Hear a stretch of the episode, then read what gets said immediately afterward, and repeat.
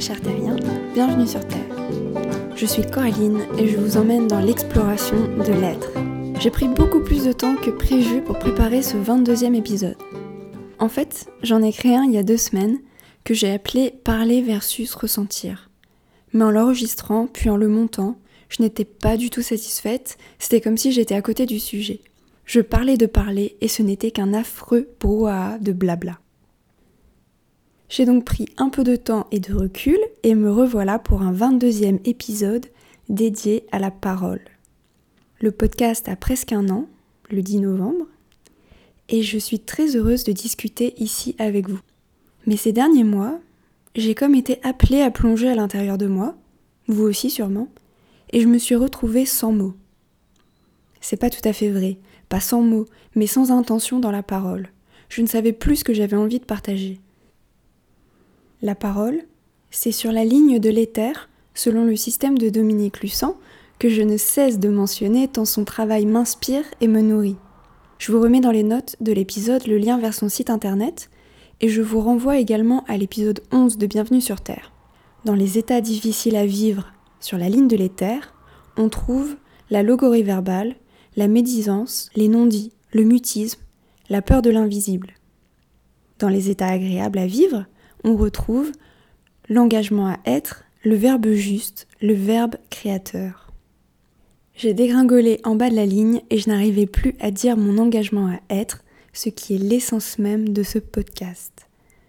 Je ne trouvais plus le verbe juste, le verbe créateur. À cette justification, nous revoilà ensemble. Dans ma nouvelle maison, il y a une télé, et parfois je me surprends à l'allumer je suis fascinée par les chaînes d'information et par le journal de 20 heures. Maintenant que je suis installée, que j'aime mon cadre de vie et que je suis à l'équilibre, j'ai envie de retourner dans le monde, de m'ancrer dans ce nouveau lieu, cette nouvelle terre, j'ai envie de m'enraciner ici. Alors j'ai allumé la télé et j'ai écouté la radio pour savoir ce qui se passait dehors. Je secoue la tête et je hausse les sourcils parce que c'est bizarre comme idée, pourquoi ne pas plutôt sortir et voir de mes yeux? C'est comme si quelqu'un d'autre savait mieux que moi ce qui se passe, comme si j'avais besoin d'intermédiaires pour comprendre le monde, ses enjeux, ses histoires.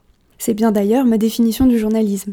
Décrypter, donner à voir, entendre, lire, pour comprendre, intégrer, réfléchir, et créer une vision commune, une réalité commune.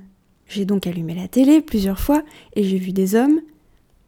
J'ai écouté une émission qui parlait de l'égalité homme-femme sur les plateaux, mais c'est une autre histoire, un autre débat une autre brèche à ouvrir dans un prochain épisode.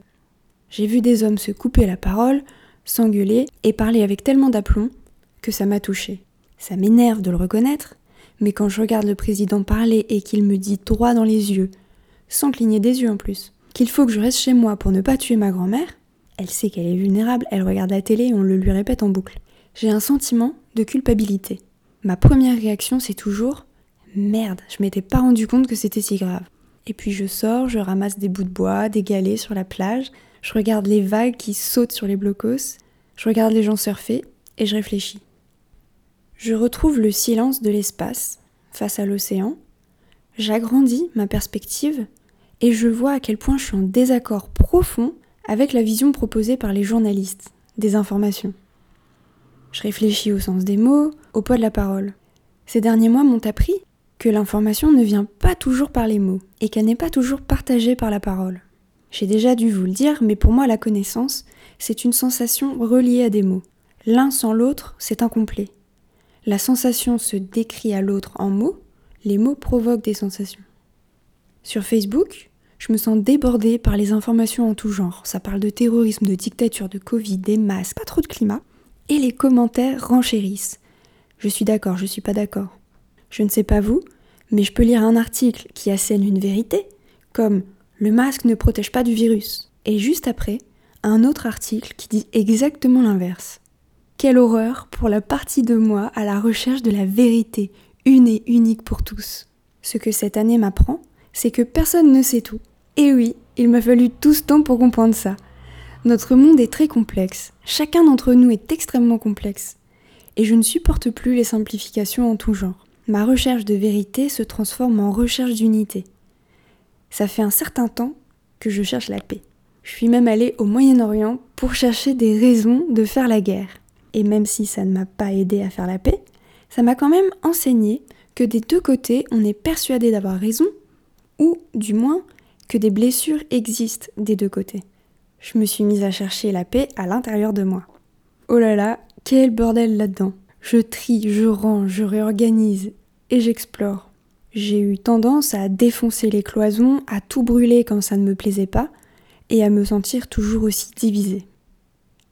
Grâce à la ligne d'espace, je prends goût à l'unité cosmique, à l'infini, au vide. Et à ce niveau-là, tout peut coexister. Souvent, quand je fais une fixation sur un truc, je finis par prendre du recul, à agrandir l'espace. Je vois la Terre, les étoiles, le cosmos, et avec une telle échelle, mon problème devient minuscule, hyper facile à dissoudre.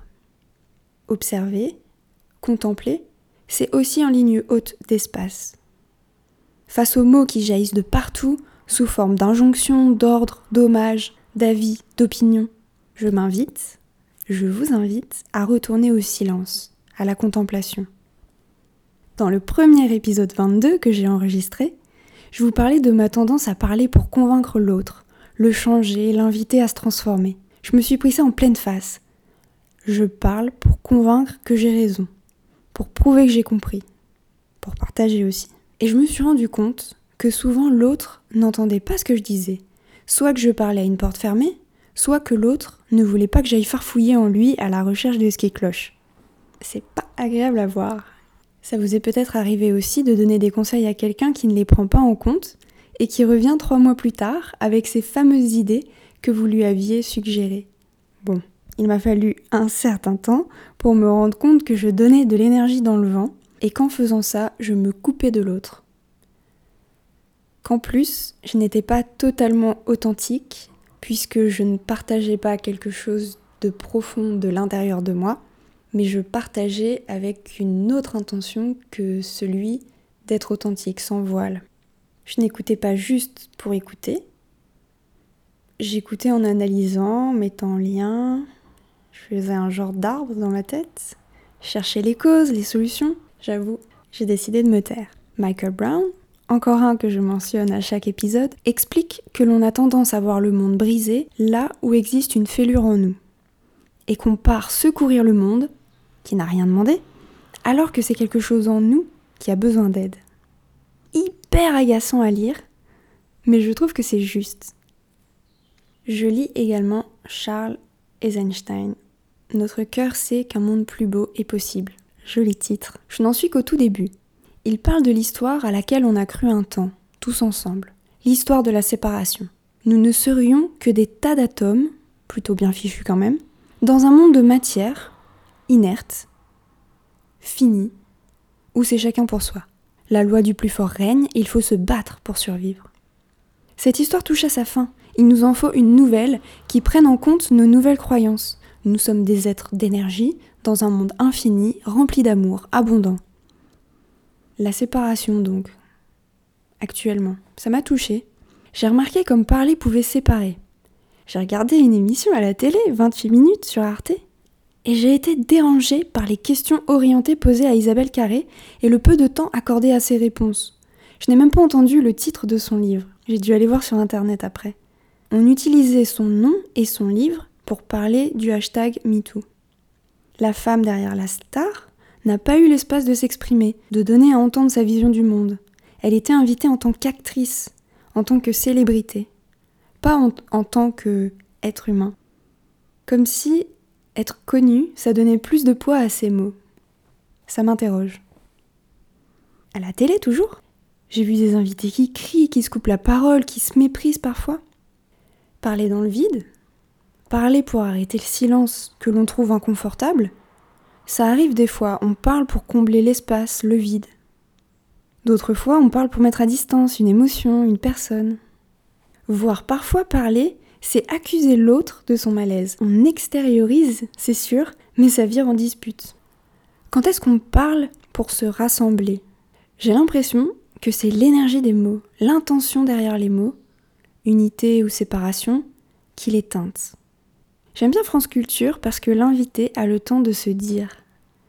Dominique dit que parler en cercle lors des ateliers, c'est donner son darshan, c'est-à-dire donner à l'autre la possibilité d'être touché par son être. Je trouve ça très beau et très juste.